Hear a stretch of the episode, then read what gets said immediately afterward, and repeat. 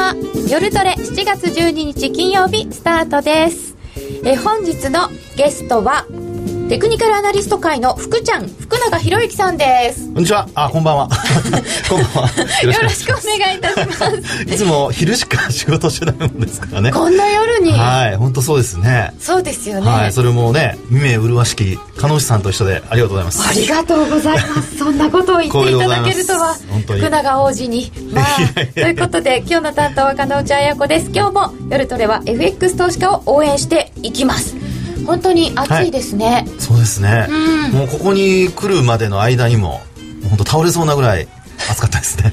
ねえ、はい、本当暑いんですけど、皆さんは結構チャート見ながら着々といろんなことをなさっていて、はい、あんまり夏枯れにもならなそうですかね。今ですとね、やっぱり値動きがね、先ほど高野さんのお話にもありましたけど、はい、ちょっと今週はドル円とか動きましたので、うん、まあ、そういう意味ではやっぱり暑く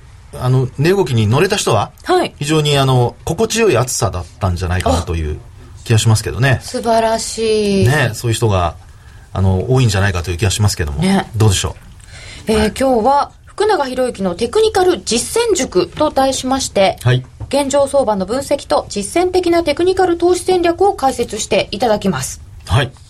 頑張ります。 FX 取引をもっと楽しむためのコーナーもあります。ツイッターや番組ブログでご意見ご質問受け付けています。福永さんにここを教えて、チャートでこれがわからない、こんな私の分析いかがですなどなど、随時番組内で取り上げてまいりますので、ぜひツイッターでお寄せください。みんなでトレード戦略を練りましょう。そうですね。それでは、はい、今夜も夜トレ進めてまいります。さて、福永さんをゲストにお迎えいたしました今夜の夜トレですが、まず現状分析からいきたいと思うのですけれども、はい、あ、なんかいろいろいただいてるな。福ちゃんは株のイメージ株雑誌で共演、ウィークエンドストックと思ったら夜トレ福永さんがマッチョすぎまあちょっと今日はカジュアルな格好ですみません本当にね、はい、今週は負けたな。そういえば今日の巨人もボロ負け。あ、そうですか。 FOMC は250から300ピップス動いたペアもありましたね。FOMC といっても会議本番じゃなくて議事録公開だよ。予測つくことじゃないのねえ、いろいろ本当にそうなんですけれども、まあ足元で言いますと、その FOMC の議事録が出てきまして、そしてバーナンキさんの講演、はい、講演ですよ、普通の講演会ねえ、証言じゃなく。そうですね。で、すごく動いちゃったわけですけれど、はい、これ何だったんですか。まあ一つにはみんなやっぱりなんか材料を求めてたんでしょうね。動きたいという、うん、まあ、それに多分乗っかった人たちが、うん、先ほどの、まあ、時間の話もありましたけどね、薄いところでバーナンキさんが喋ってで、なおかつ、まあ、これまでとちょっと違う話だったっていうところが。そうなんですよね、はい、バーナンキさんは、はい、5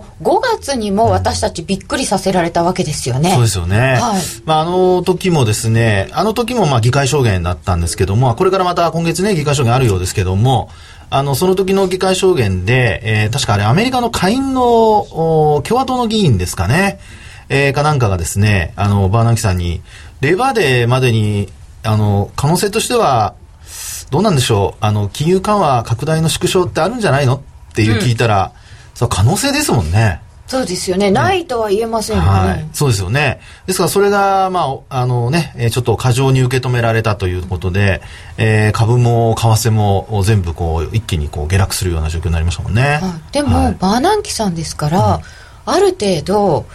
こう言ったら反応あるよね、いくら記者から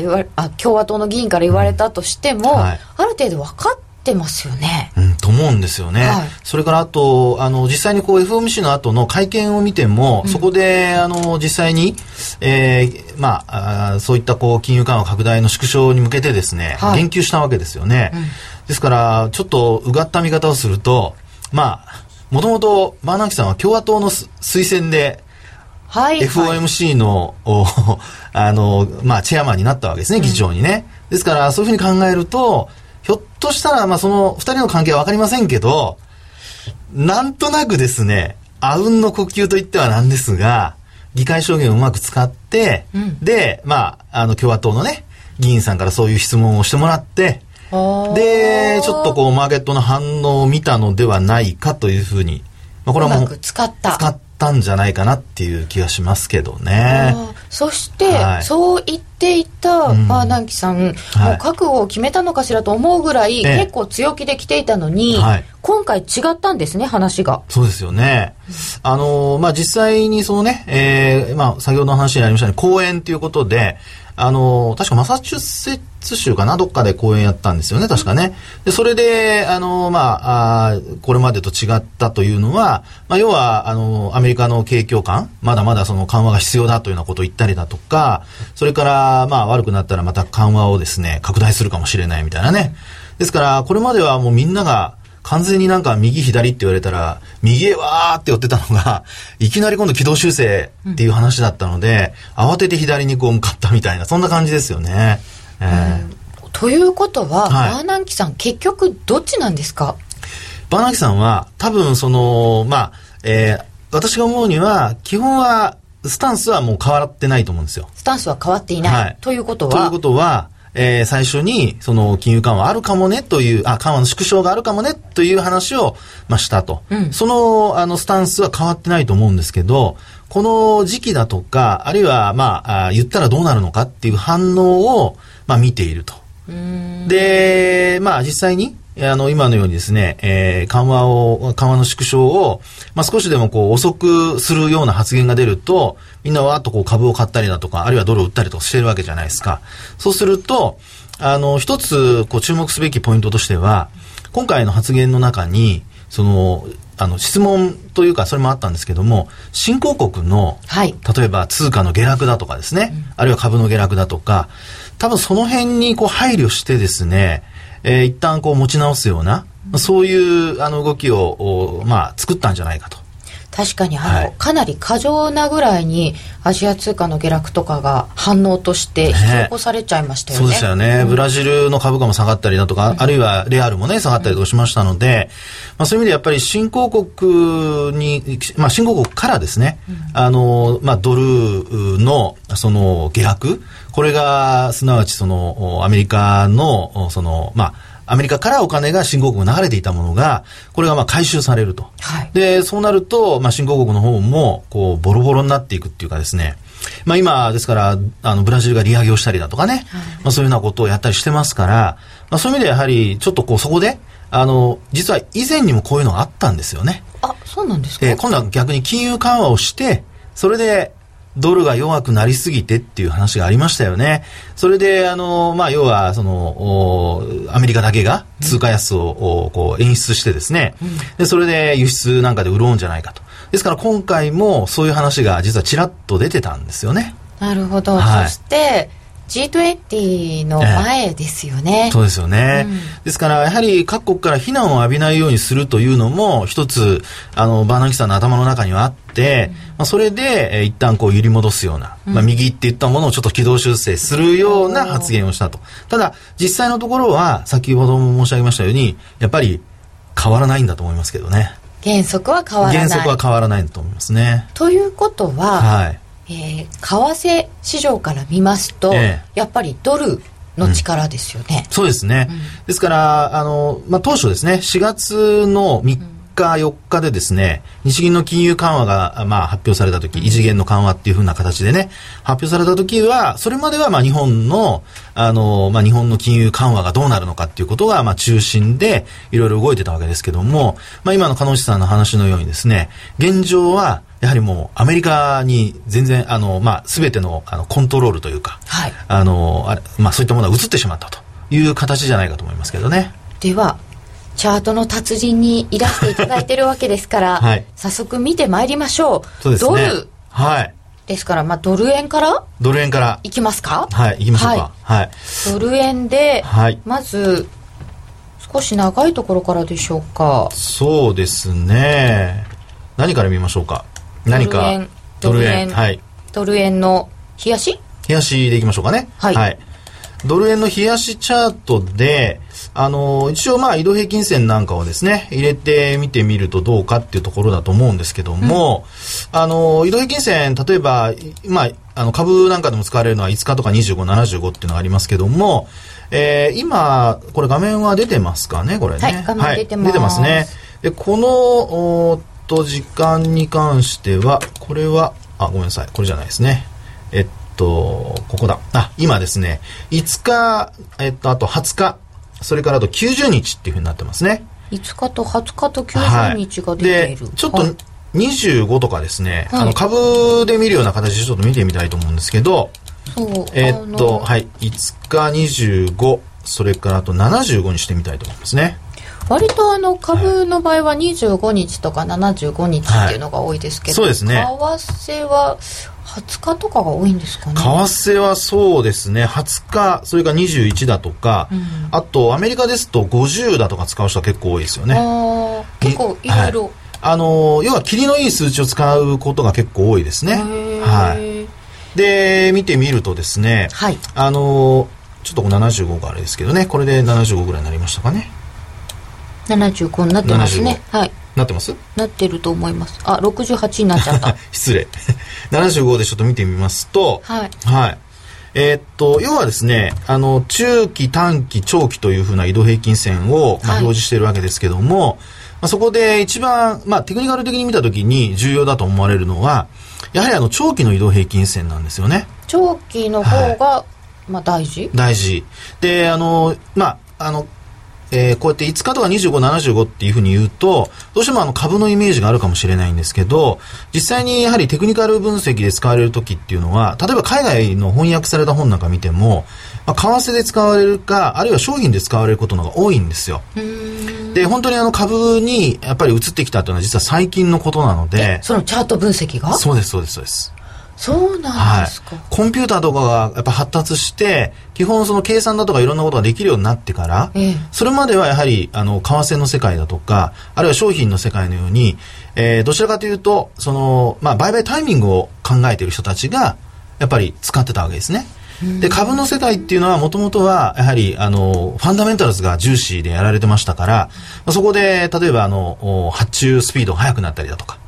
そういうようなことで今度売買タイミングを考え始めて、はい、システムトレードなんかが普及し始めてから今度はやっぱりテクニカル分析っていうのはどんどん今また普及し始めてるというか活発に広がってるって形ですよね。あ、そうなんですね、はい、ですからもともとっていうのはやっぱり為替だとかあるいは商品っていうのがもともとなんですよね。は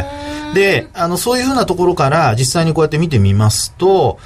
期間はまあちょっと今のところは置いといてですね、はい、基本はやはり短期中期長期のトレンドを見たときに、うん、今仮にこれ75日移動平均線っていうのがあってそれでその下に25日線があるんですね。青い線ですね、はい、グリーンの線が75日線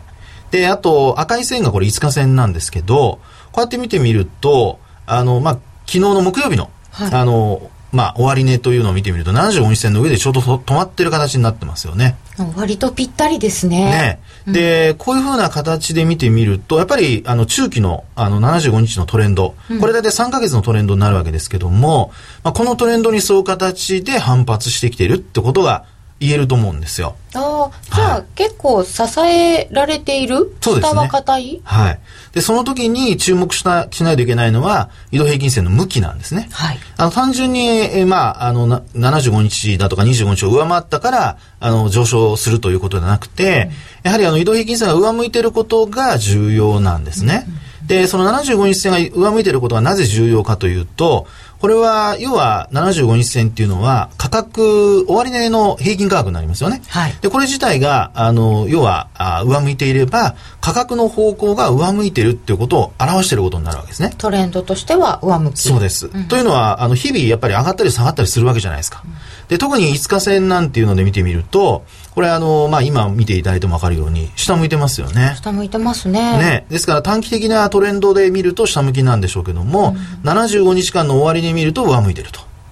で、結果的に今日金曜日見てみるとまた翌日これ75日線をやっぱり支えにして反発しているような形になってますよね。ああそうですね。はい。ですからトレードが、まあ、なかなかエントリーのタイミングがつかめないとか、うん、あるいはそのエグジットのタイミングもつかみにくいっていう人は日々の動きにこう惑わされすぎっていうところがありますので、はい。まあ後でも実はねちょっとスキャルピングの話もしようかと思うんですけども、はい、まあそうした中でですねやっぱりこう中期のラインをちょっと元にしてでエントリーのタイミングをまあゆっくり探るっていうのが成功の秘訣かなと、うん、で同じようにこう後ろに遡って見てみると5月の頭のところもそうですよね。5月の頭のところ、はい、はい、ちょうど25日今度は25日ですけども移動平均線のところで止まって、うん、で翌営業日に反発してその後ずっと103円まで上昇トレンドじゃないですか。そうですよね。ね、ですから意外とですね移動平均線っていうのは皆さんまあ簡単だからって言って、うん、ちょっとこう見過ごしがちなんですけど、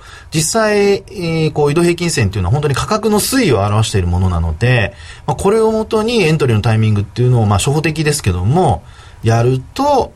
意外とうまくいくんですよね。なんか遅くなりそうな気がするんですよ。移動平均線でエントリーって。はい、そうですよね、うん。で、その場合にはやっぱりスキャルピングなんかやってる時には、移動平均線でエントリーすると遅くなるケースがあるんですけど、まあ、今回のようなこの日足のケースで見ていただくと、実はやっぱり反発したところで買った方が効率はいいんですよね。あ、ぐじゅぐじゅしてる時じゃなくて、はい、反発をちゃんと確認してから買ってる方が実は、はい。その後、良さそうだ。そうです。で、為替に関しては特にトレンドが発生しやすいので、そうですか。はい。今回、例えば4月の2日とか見ていただいてもそうですよね。これも75日線の手前のところで下げ止まって、その後一気に、まあ、異次元緩和があった後にドーンと上がってますよね。で、トレンドが発生しやすいというのはどういうことかというと、例えば高値を超えたらその後ドンっていったりだとか、うん、要はそのまま、まあ、これで言うと円安に進むとかですね。で、もう一つのケースで言うと、4月の11日に99円、941ってのがありますけども、まあ、ここ抜けた後も先ほどお話した5月の1日からの延長で、103円までトレンドが発生しているという形ですね。で、一方で今回は25日線を下回る5月の下旬のところ、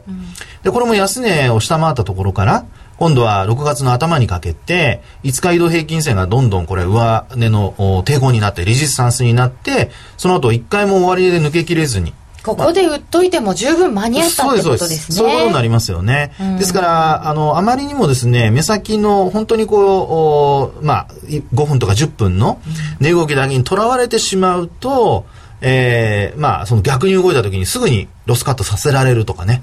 よく私も質問を受けるんですけど、ロスカット貧乏になっちゃうっていうね、話があるので、はい、そういう風になる人はやはりもうちょっと長めのトレンドを見た方がいいような気がしますね。そうすると現状は75日に支えられている、はい、ということは、はい、下落トレンドではないってこと。そうなんですよ。ですか。はい。こんな大きい陰線とか出してるのに。そうです。うん、ですからこの状態で75日移動平均線の上をまあ推移して、うん、で降りてくる5日移動平均線抜けるようなことになれば、これはちょっと期待できるかなというところでしょうね。むしろ買い目線ですね。これ75日もし下回ってきたりなんかすると、はい、売りに転換ですか。そうです。ですから金曜日のこのまあ時間。先ほどの話に戻ってしまうかもしれませんが、朝方の5時とかですね、はい、まあ、取引が終了する間際のところの、うん、価格がどっちに動いているか、うん、75日線の上であればいいんですけど、これ下に向いてるとなると、これまた月曜日以降ですね、はい、月曜日お休みですけども、まあ東京マーケットはね、うん、でも海外やってますから取引できる形になると思うんですけど、まあ、そこで25日線下回るとかですね、そういう動きが出てくる可能性がありますんで、そうすると先ほどお話したようにトレンドが発生する可能性が出てくると、まあ、そういうふうにして見ていくのがいいんじゃないかなと思いますけどね。まあ後から見るとなるほどそうなんだけどっていただいてるんですけど、そうなんですよ、はい、後から振り返るとあここで止まってたなってわかるんですけどこれはですね、はい、実はコツがありまして、はい、これは移動平均線を先読みするんです。どっち行くか。そうです。どういうことかというと、はい、例えば5日前の値が捨てられて、うん、で当日例えば今の値を横ばいしてスライドさせたとするじゃないですか。明日横ばいだと仮定、はい、仮定した時に移動平均線がどっちの方向に動くか、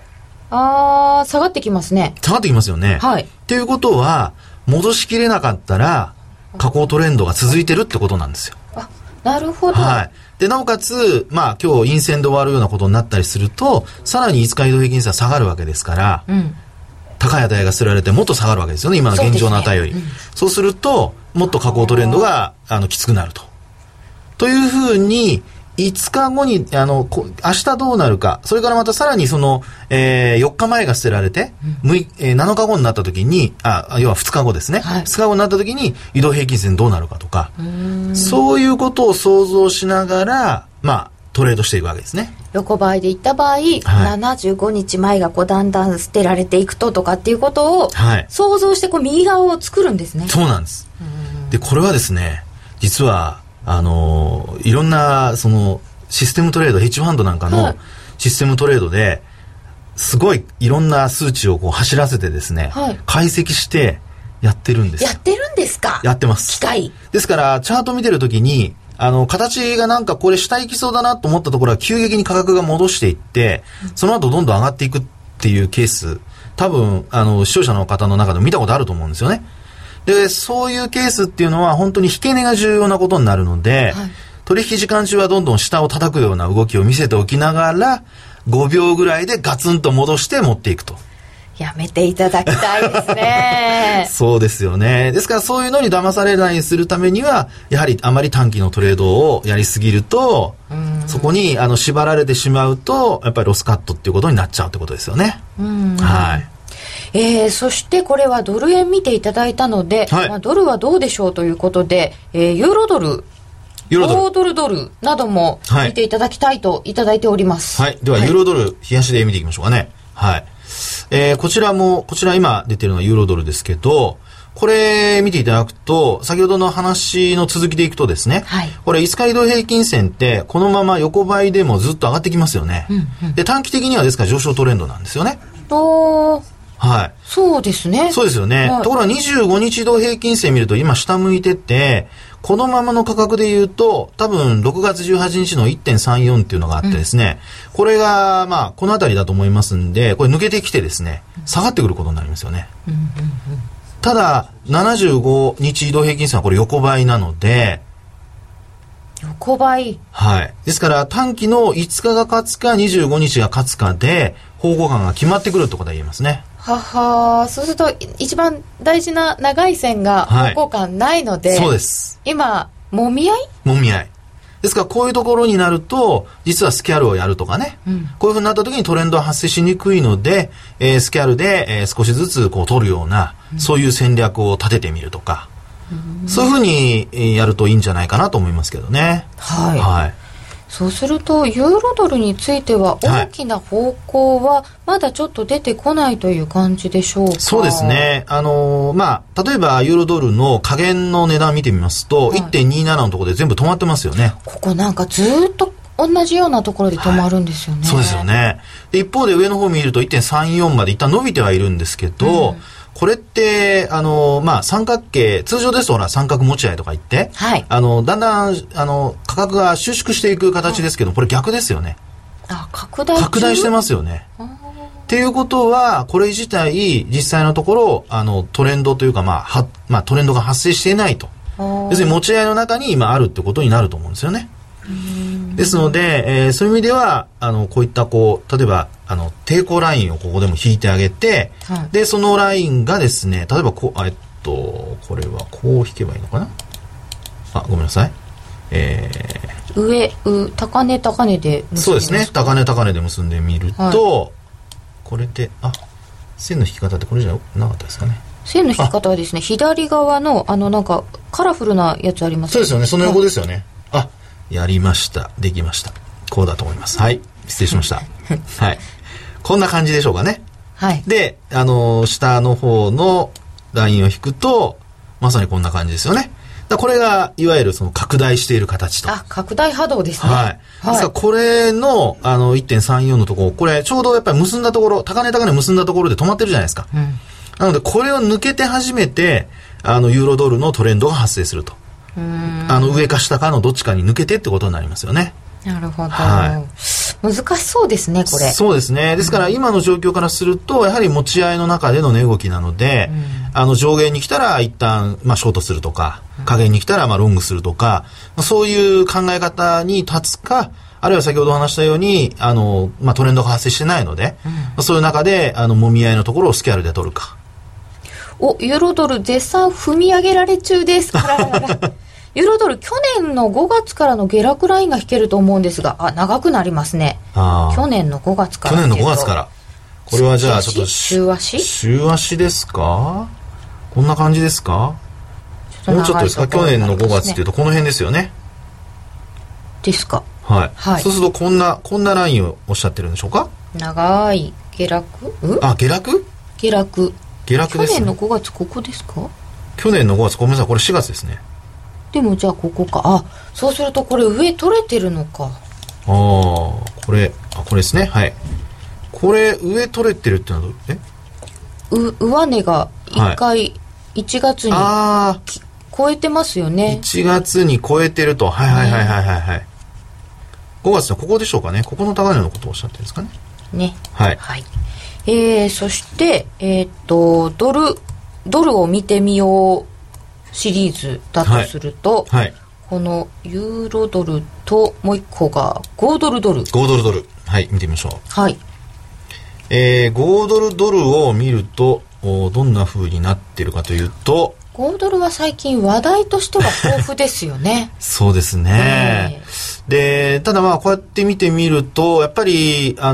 一つはこれまでのね、うん、ユーロだとかあるいは円との関係のドルで見ると、うん、今ドルがコントロールを握ってるっていう話しましたけど、はい、今回ここで5ドルで見てみるとやっぱり5ドル独自の、要因っていうのはひょっとするとあるかもしれないですよね。5ドル側の要因、はい、でそれの背景にあるのは例えば中国のシャドーバンキングの問題で、景況感がどうかという心配の話もあるでしょうし、資源価格の下落とかですね、はい、それに加えて今度は5ドルはやっぱり利下げの可能性がまだずっと引きずってるっていうのもありますよね。今月の、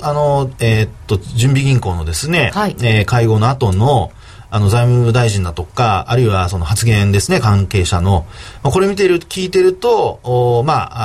結果的にこうね、利下げをしなかったものの、うん、まだまだ5ドルは高すぎるみたいなことを言ってますもんね。発言してますもんね、うん、ということで考えると、通常、5ドルで見たときにやっぱり5ドル独自の要因があって、これはやっぱ売られてるっていうことが考えられるんじゃないでしょうかね。こういうふうになっちゃった場合は、はい、移動平均線とかをもうすっかり下回って、はいはいはい、5日線に抑えられて、はい、じゃないですか、はい、下値の目処ってないんですか？こういう時はですね、はい、今これ週足でお見せしてますけども、はい、これ月足にやっぱしてみるとこんな感じですよね。はい、月足に長くしてみる。月足、そうです、はい、本来はですね、チャート見るときには長い方から見るのが本来なんですよ。うん、ですよね。ね、うん、要は長期のトレンドを見て、その中で今どういう風になってるのかっていうところから、はい、売買判断を行うのが、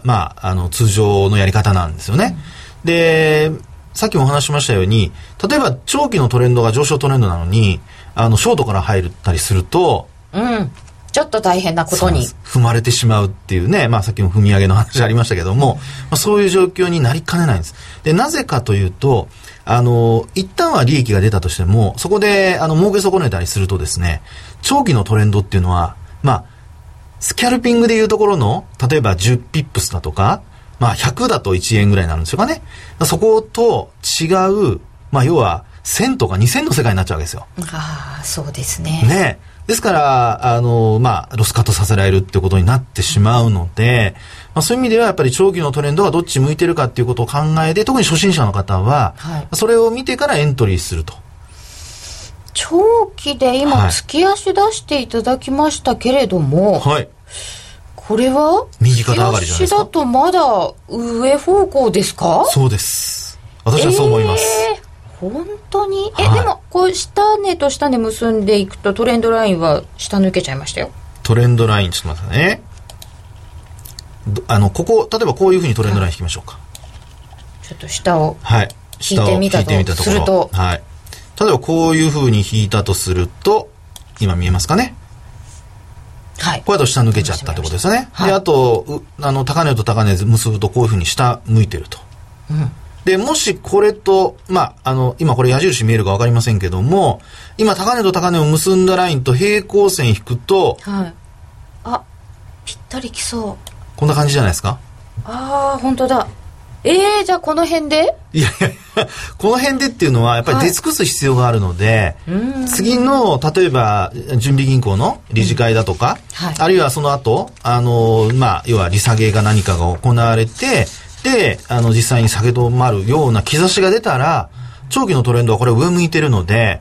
結構5ドルドルって値幅取れるような気がしますけどね。戻ったら大きいと思うんですか？戻ったら相当大きいんじゃないですかね、ましてやこのまま上昇トレンドになっていくとなると、ま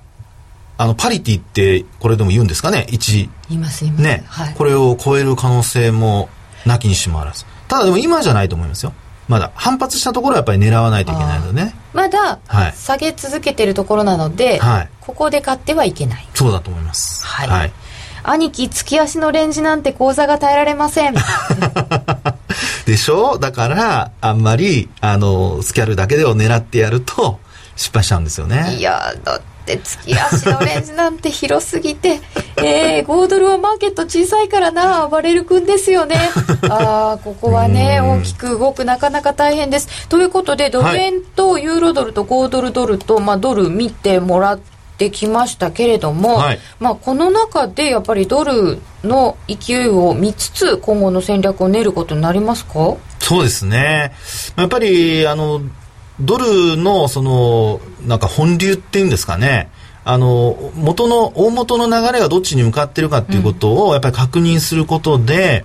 いろんなその雑音というか、はい、ノイズを排除して、うん、でそれでやはりその方向をやっぱり確認するっていうことが重要だと思いますけどね、はい、今日はこの後はスキャルだったらどんな風にやってみるかというようなお話も伺ってみようと思っています、はい、移動平均線の使い方突き詰めていきたいと思います。先ほど15分足の時だったらもう少し大きいので見るのは何がいいなんていうご質問もいただいてたので、はい、また後ほど伺いたいと思います。移動平均線だけでも結構いろんなことができるっていうことですよね。そうですね、移動平均線でさっきお話した先読みをするようになるとだいぶ見方変わってくると思いますね、はい、ただ移動平均線のお話をいただいていたのですが、最近ドル円の一目均衡表の話をよく聞くので、はい、それもちょっと伺ってみても良いでしょうか、はい、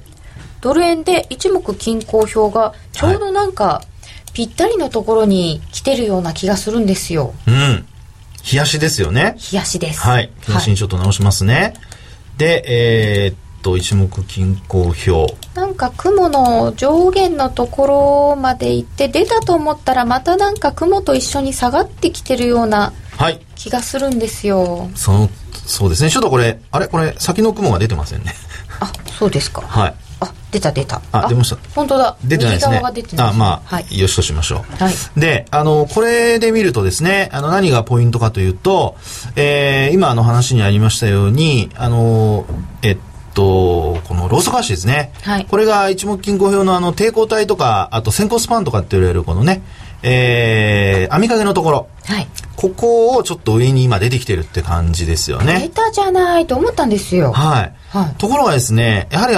見なきゃいけないのは実はもう一つあって、それが地高スパンって言われるものなんですよね、はい、ちょうどこの、まあ、チャートで見るとこのグリーンの線なんですけどね、地高スパン、はいはい、でこれも上に抜けてきて初めて、全体的にですね、要はこの、転換線とか基準線、それからと抵抗体というのはこれ過去にトレードされた価格帯、うん、あるいはゾーンというふうに考えてもらえばいいので、そこをやっぱりみんな戻ってきたところで売りに出したりだとか、うん、特にまあ、FX の場合ですと期限ないですからね。ああ、そうですね、はい、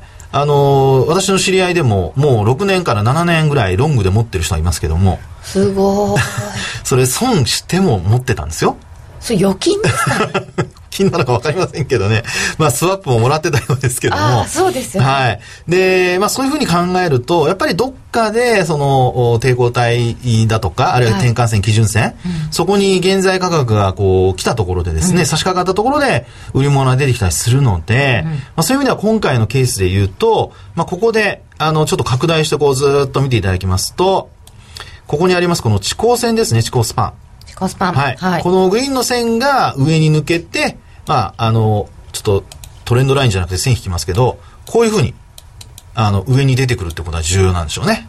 今、ちょうどなんか日々線と一緒ぐらいな。そうです。絡まったみたいな。はい、ローソク足の上にちょうど重なってるような感じですよね。で、一つ見ていただきたいのは、この6月の2日のところですかね。3日から始まってるから4日かな。ここはちょうどほら、地高スパンが基準線に押し返されてるとこじゃないですか、これ。あー、綺麗に当たった感じですかね。もうちょっと拡大しましょうか。こうやって見ると、このちょうど左端のところになるんですかね。そうですね。ね。使ってますね。ここずっと見てみると、これもやっぱり、路側足は、雲の上に出たところですね、これね。抵抗体の上下に、これちょうど26日間ですので、この間が。で、その終値のところで見てみると、ちょうどやっぱこの辺りになったところが押し返されてると。地高スパンもうまく上に抜けていってくれると、はい、少し上値が軽くなる可能性、ことがまあ期待できるっていうところなんじゃないでしょうかね。はい、なるほど、はい。おまけで一目均衡表も見ていただきました。後半戦はスキャルのお話、移動平均線のお話もっと詳しく伺います。ではここでお知らせです。ロングセラーラジオソニー EX5 の最新機種 EX5 Mark II 好評発売中。高級感あふれる大型ボディに大音量スピーカーを搭載。短波放送のほか AM、FM を受信可能です。卓上型ラジオ EX5 Mark II AC アダプター付きで税込み1万8000円。詳しくは 03-3583-8300 ラジオ日経通販ショップサウンロードまで。気になるレースが今すぐ聞けるラジオ日経のレース実況をナビダイヤルでお届けします。開催日のレースはライブで、3ヶ月前までのレースは録音でいつでも聞けます。電話番号は 0570-008460 0570-008460 0570を走ろうと覚えてください。情報量無料、かかるのは通話料のみ。ガイダンスに従ってご利用ください。夜トレ高野康則の今夜はどっち。このコーナーは真面目に FX プライムの提供でお送りいたします。ここからは FX 取引を真面目に、そしてもっと楽しむためのコーナーです。高野康則さん、高山えみりちゃん、延時成美ちゃん、よろしくお願いいたします。よろしくお願いいたします。今日はゲストがテクニカルアナリスト会の福ちゃんなので、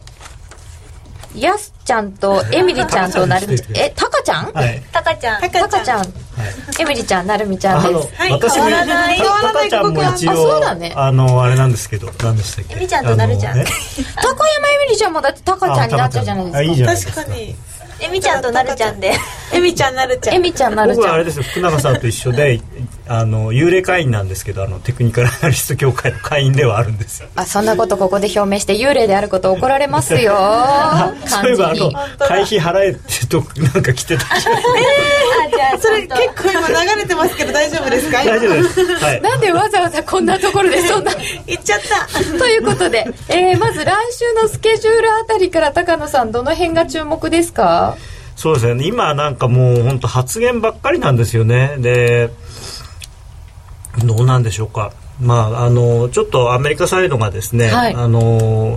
今株がですね、昨日なんせニューヨークダウの SP も史上最高値終値ベースで更新したので、うん、これがうまくいってくれるかどうかっていうのが、まあ、非常に私としては、まあ、うまくいってくれるというかですね、このまま上がってくれるかどうかっていうのが一番心配っていうと、米株が高いことが米ドルの支えになるんですか？というかですね、その米株が高いことが、できればですね、うん、日経平均の、うん、今 14,600 円のところでちょうどこう引っかかっちゃってるんですけど、これって5月の高値から6月の安値までの、61.8% かなのところで引っかかってるんですよね、うん、でここを抜けてくれればもう一回高値をトライできるので、そうなればドル円も素直に103円方向に行くと思うんですよ。で今そのかなりその金利の方でアメリカの金利に振らされてる状況は続いてるんですけれども、はい、まあ、ドル円の相場っていうのは簡単に言うとアメリカの金利とそれから日経平均 の綱引きなんですよね、うん、でそのどっちの影響が強いかっていうのはその時によるんですけれども、現状はそのアメリカの金利にすごく縛られちゃってる。でアメリカの金利はですね、もともと僕はそんなに上がると思ってなかったので、まあ、今ぐらい 2.5% とかですね 2.6% ぐらいだと思うんですよ。っていうのは別に緩和今日はしてやめるわけじゃないですし、で緩和を縮小したからといって金利が上がるっていうのはずっと先の話、2015年とかの話なので。でも 3% 割れた時に、はい、ちょっとアメリカの金利が 3% 割れてるっていうのは低すぎるっていうお話があったような気も、まあ、そのなんていうんですか、今いる場所に比べてどうなのかとかですね、直近どの辺にいたのかっていうのにみんな縛られがちなの で絶対値別にここでなきゃいけないっていうのは多分ないので、でそういうこともあってですね、金利がこのままどんどん上がっていって、それはドル全体をどんどん押し上げていくっていうパターンには僕はならないと思ってるんですね。でもう一回株に戻ってきてくれれば、今度株が上がることによって、ドル円、まあ、ずっとアベノミクス相場始まってから株連動できてたので、そこにまた戻れるんじゃないかなという、まあ、期待というか、まあ、あと来週はまた数字がですね、はい、いろいろフィラデルフィアとかそのあたりが出てくるのと、まあ、あとバーナンキさんがまた議会証言とかあるんで、議会証言ですね、今度は。はい、まあ、ただバーナンキさん別に何にも今回っていうかこの1ヶ月ぐらいの間でバーナンキさんのせいで上がったりバーナンキさんのせいで下がったりしてるんですけど、言ってることは何、バーナンキさん悪い人みたいな、いやいやいや振り回してるみたいな、言ってること何にも変わってないんですよ、うん、ずっと一貫してるんです。要するに数字が良ければ、自分たちが思ってる通りに着々と良くなってくれれば金融緩和の拡大を縮小しますよ。金融緩和を縮小なんかしないんですよね。金融緩和の拡大ペースを縮小するだけなんですよ。ややこしいんですけど、はい、はい、そうなんですよ。だから今は毎月金融緩和850億ドルの金融緩和を毎月やってるわけじゃないですか。その850億ドルを800億ドルにしたり700億ドルにしたりっていう風に減らすっていうだけで、依然として緩和は続けるわけですよね、はい、でも金融緩和の縮小っていうと、今緩和をしてる何千億ドル出してるのを回収するってイメージになるじゃないですか。資金をもうなんか引き上げちゃうみたいに見えてるけど、そうじゃなくてボワーって出してるのをボワーぐらいにするみたいな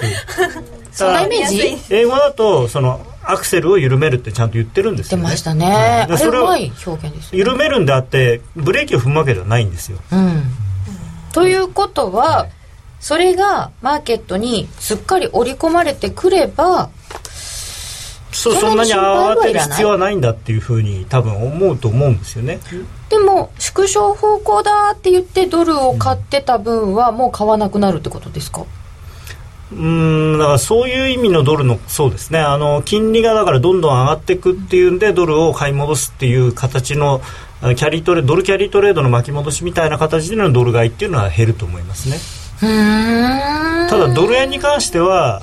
株連動の相場にまた戻ってくれて、日経平均がだってアメリカ史上最高値更新してるわけですから、まあ、もう少し上がってもいいでしょうと、うん、日本の株もでそうなればですね、また1万5000円1万6000円というふうになってくれば、まあ、ドル円は、まあ、120円まで上がるとは言いません、105円とかですねぐらいまでの上げにはなるのかなと思いますね。はい、さて今夜はどっちということで、これから取引しようと思っている方にもアドバイスをください。なんかすごく難しいというかですね、こうさっきから見てるんですが、あんまりこれっていうのはないんですよね。ないんですか今揉み合ってて、うん、まあ、ちょっとドル円売ってみてもいいのかなと思うんですけど、今の話と全然違うんですが全然違うんですけど、はい、売ってみる、まあ、話のタームが違いますからね。そうですね、はい、今夜ですからね、はい、今夜っていうかしかも今からっていうことなので、はい、現在、ね、99円47銭48銭ぐらいです。ドル円できれば50銭台で売って、はい、それでまあ30銭台で買い戻すぐらいの割と狭い感じですね。そうなんだ、ちょっと週末、まあ、日本の3連休っていうのはあんまり関係ないとは思うんですけれども、はい、バーナンキさんの発言とかですごく動いた後なのでマーケット多分疲れてるんですよね。疲れてますよね、はい、私は疲れてますもんいや見てて疲れなかった？いや、かなり動きましたもんね。ユーロドルなんておかしいですよ。あんな動き方おかしい、はい、おかしいって、まあ、相場におかしいはないんですけど、あそこまで動くかと。ああ、そうでしたか。 1.32 以内ですよ、うん、あはっていう感じ。さっきね、ユーロドル上がってるから機嫌悪いんだって。いや、悪くはないですただ僕ね、今日の あとユーロドルおすすめは実は 1.30 台前半というか 1.30 に限りなく近いところで買うというのが実は今晩のおすすめという意味ではおすすめですね。ドル円の売り、ユーロドルの買い、はい、1.30 に限りなく近いところまで引きつけて、そうですね、ユーロ買う、はい、で 3,40 ポイントストップロスした。うん、ユーロドルは意外と面白いかもしれないですね。上はじゃあどれぐらいって考えるんですか？ 1.32 とは言いたいところですが、まあ100ポイントぐらいそれでリグえたらいいかなと。そう言ってるうちに 1.3017 とか下がってきてますよ。うん、お、ドル円もちょっと下がってますけどね。はい、はい、引きつけて買ってみるという、買ってみる、まあユーロドルで、そうですね、はい、戦略をいただきました。その他に2人にアドバイスはありますか？そうですね、まあすごく発言系でここをしばらく動いてるんですよ、はい、まあ、バーナンキさんとか、あとは ECB の偉い人とかで、発言は確かにそのスケジュールはある程度分かるんですけど、何を言うかっていうのはなかなか分からないですしで、まあ後から考えればなんですけれども、バーナンキさん前回の、ちょっと前の話でその引き締めっぽいことを言ったというかいうふうに取られてしまったので、実は違うことは言ってないんだけれども、今度は逆向きの雰囲気で喋っただけなんですよね。うん、雰囲気で雰囲気だって、緩和が必要、ね、予見可能な将来において緩和が必要だっていうのは、それはまあそうなんですよ。だって今ずっと緩和してるわけだし、その緩和の手綱をちょっと緩めるっていう話はしてますけど、うん、それを回収するって話はしてないんだから、要するにもうこんなに緩和してる状態で、来月から新規にやらなくたって緩和は緩和なんですよ。強力に緩和してるんですよ。なのでこの発言がいっぱいある時期っていうのは、うん、トレードとするとなかなかやりにくい、ストップロスをきちんと入れとけば、うん、あんまり関係ないというか、むしろそのボラティリティが大きくなって動いてくれるんで、パッと買って、例えば20ポイント下にストップロスを置いて、利食い1円ぐらいにしといても、利食いがついてくれる可能性もあるんですよね。結構果敢に攻める、かなりそのあんまり発言を意識しないで全体的にチャートを見てやろうとしちゃっていたので、でもそれはね、本当はいいんです。それで発言とかも含めてそれはチャートなので、うん、動きがもう発言を知らなかったにせよ、うん、チャートを見ればここで発言したんだろうなっていうのが分かるぐらい動いたじゃないですか。あとはそのトレンドラインっていうのは、それが保たれてるうちはそっちの方向に行くんだけれども、それが一旦要するに上抜けたり下に割り込んだりしたら、逆に走る可能性があるよっていうことを表してるので、例えば下がってる時に売っててストップロスを入れるのと同時に、例えばそこで逆差し値のなんて新規注文っていうのを、まあこれはちょっとまだ高度な技なんだけれども、そういうの使えるようになったら面白い。残り延長戦で伺いましょう、はい、今回はその発言で振らされたっていうのがちょっと困った点でもあったと思いますので、はい、2人ともね、はい、また伺いましょう。高野康則の今夜はどっち、このコーナーは真面目に FX プライムの提供でお送りいたしました。情報量とサービスナンバーワンの FX プライムで満足のお取引を。 FX プライムは2013年度オリコン FX 取引の満足度ランキングにおいて、サービスの充実度、提供情報量、情報ツールの豊富さの3つの部門でナンバーワンを獲得。きめ細かい各種セミナーや質の高いマーケット情報でトレーダーの皆様に支持されています。しかも FX プライムは今年3月の矢野経済研究所の調べで約定率 100%、 スリッページもなしなので実質スプレッドは見た目以上に低水準。FX を取引するならお客様の FX 力が着実に身につく。真面目に FX プライムで。 FX プライム株式会社は関東財務局長金商第259号の金融商品取引業者です。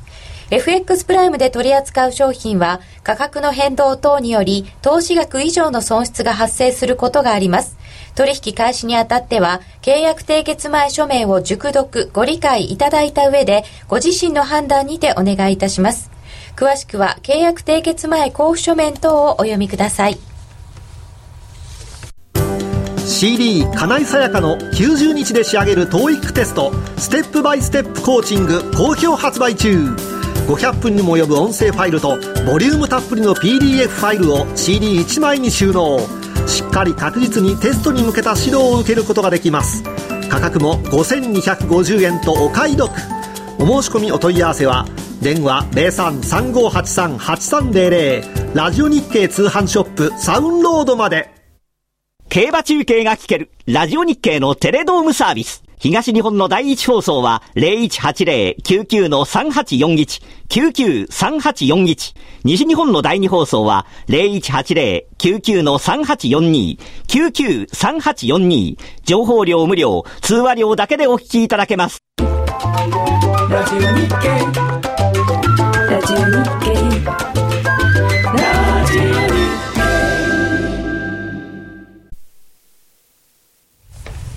さてそれでは福ちゃんの後半戦伺ってまいります、今回は移動平均線を柔軟に使おうというテーマでお送りいたします、はい、福永博之のテクニカル実践編第1回目でございます。はい、そうですね。はい、移動平均線最初のコーナーでもお話ししましたけど、結構為替の場合って時間軸要は5分なのか10分なのか、うん、あるいは15分なのか30分なのかいろいろ時間あると思うんですけど、例えば、もう本当に5分ぐらいで利益を出したいっていう人は、はい、やっぱり5分よりも短い移動平均線を見ないとついていけないんですよね。自分が5分ぐらいで利益を出したい場合は、はい、5分より短い移動平均線、そうです、1分足とか、はい、でなぜかというと5分の間に1本しかローソク足が出ないとなるとどっちか分かんないならない移動平均にならないですよね。そうですよね。だから単純に考えてもそうなんですよ、でも1分でも結構、はい、参考になるんですか？なります。なので今日はそれをちょっとお話ししようかと思うんですね、うん、はい、はいでどういうことかというと、例えばこれグラフチャート出ますかね、ここでちょっとですねお二方にぜひ見てほしいというか、うんうん、やってほしいのがあるんですけど、まずですね一つはちょっとここに出しているのはチャート4種類のチャートを出しているんですね。4分割画面になっています、はい、4分割画面です、はいはい、これそれぞれ何ですか？これはですね、はい、左の上からいきますね、はい、5分足5分左の下からいきます。左の下から1分足、はい、1分足それから上ですね、上左の上5分足、はい、時計回りと同じように回ってください、はい、であと30分足30分それから1時間足1時間、はい、1分5分、はい、30分1時間そうです、はい、その通りです。でこれでですね、うん、例えば移動平均線なんかを引いてみるとちょっと違いが要は例えば5分の1分足のローソク足を、うん、5本並べたのが5分足の1本になるわけですよね、うんうん、ねであと5分足の、6本並べたのが5630ですから30分足これになってますよね、はいはい、そして、例えば30分足を2本並べたのが1時間足ですということになりますね、はい、これはもうみんなすぐ分かると思うんですけども、はい、さあそうした中でですねそこで、要はそれぞれの時間の中でトレンドがどっちに向いてるかっていうのをちょっと見てみたいんですよ。はい、じゃあそれぞれみんなトレンドライン引きますか？はい、いやトレンドライン引かなくていいです。移動平均線だけちょっと見てほしいんですね。移動平均線の向きを見ればいいんですね、はいはい、そうすると1分足でスキャルピングやってる人ってすごく下がってる形しか見えませんよね。今の1分足だと下向いてますよね、はい、ね、すごいここは下ですよね、下がってますよね。でも5分足の同じチャートで同じ時間、今リアルタイムで見てるわけですけど、はい、これって75日移動平均線の上ですよね。75本の移動平均線の上、綺麗ですよ、なんかね、綺麗な上昇トレンドで、ましてやこれ押し目買いのとこじゃないですかこれ、うん、株でいうと、あ、そうですよね、ね、すぐになりますよね、買いたいかも、うん。それとあと30分足で見ると、うん、実はこれ75本移動平均というのがずっと下向きで、うん、もみ合いからちょうど離れたところになってるわけですよね。本当だ、ちょっともんでたところを、そうです、上っ離れ、上っ離れでも長い線が下向き、はい、長い線下向きですね、はい、でも25本だとかあるいは5本移動平均線って上向きですよね、はい、ですから75本の緑の線がなければ、うん、これってゴールデンクロスして右肩上がりになってるところの押し目になりますよね。30分で見ると、はい、うん、で今度は1時間足で見ると25本と75本で全部上向いてるんですよ。で、あ、ごめんなさい、5本と25本が上向いてるんですね。5本と25本が上向き、はい、で75本は下向きですよね。上にありますね、だいぶね、はい、ってことはこれで見ると、今これ5分足で見ると、うん、75本移動平均線のところで下げ止まって仮に反発していくとなると、これちょうど1分足のところでこれ売買タイミングを取るんですけど、1分足に戻ってきました。これで売買タイミングを測りたいです、はい、そうです、そうです、ここで測るんですね、はい、スキャルですから、はい、で5分足の上昇トレンドに入ったかどうかを確認してトレードするわけです。5分足の上昇トレンドに入ったかどうかを確認して、はい、確認して、ですから今これ見てみると、ちょっと拡大するとですね、うん、いいですか、ほら今ですね、はい、1分足まず見ていただくと、これダブルボトムを今突き落としてるような形になってるわけですよ。ああ、なるほど、はい、はいはい、戻ってきましたね。で5分足で見てみると75本移動平均線のところで、うん、ちょうど1本前のやつが止まってますよね、うん、でこの1本前のやつの止まってるのが1分足で見たところの22時20分の安値になるわけですね。あ、なるほど、なるほど、5本で1本分だから、はい、そういうふうにして見てみると、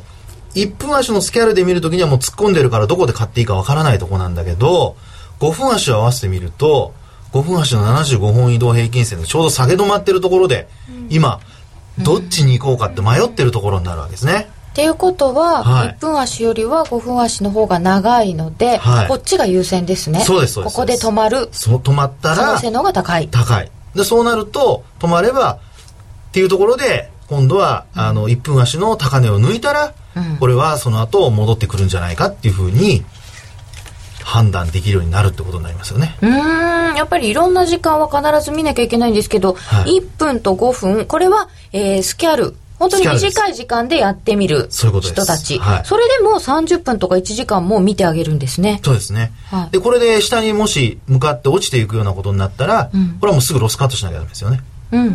ん、そうなるとドカドカ下に落ちていくことになるので、あ、今どかどか落ちてき始めましたこれがあるからスキル怖いですよね。そうですよね、よくやります。もうでもこの瞬間にはショートになってなきゃいけない、うん、そういうことなんです。スキャルだったらそうですよね、本当だ、割れてきた、スキャルは大変な、トイレ行けない、これはそうですね、この間はお手洗いは行かないことにしないといけませんね。あとはタブレット持っていくそんな生々しいでこれそうですね、30分足でもちょっと割れてくるような感じなんでしょうか、はい、そういう風になってますよね、はい、これ時間のタイミングを測るということで、うん、分割画面を使って教えていただきました、はい、今日一応福永博之のテクニカル実践塾1回目ということで移動平均線を見ていただきましたので、はい、この後またいろんなことを習っていきたいと思います。今ね1分足だったんですけど、15分足だったらこの大きい方は何時間ぐらいとかっていうご質問も伺ってましたので、はい、また後ほど延長戦でちょっと伺ってみたいと思います。本当はね、せっかく福永さん来ていただいているし、先ほど日本株の動きって高野さんからもあったので、その辺は延長戦で、今日は延長戦ありで、延長戦ありでね、はい、伺うことにしたいと思います、本日のゲスト、テクニカルアナリスト会の福ちゃんこと福永博之さんでした。ありがとうございました。高野さん、エミリちゃん、なるみちゃん、ありがとうございました。ありがとうございました。それではよろしければ延長戦でもうしばらくお付き合いください。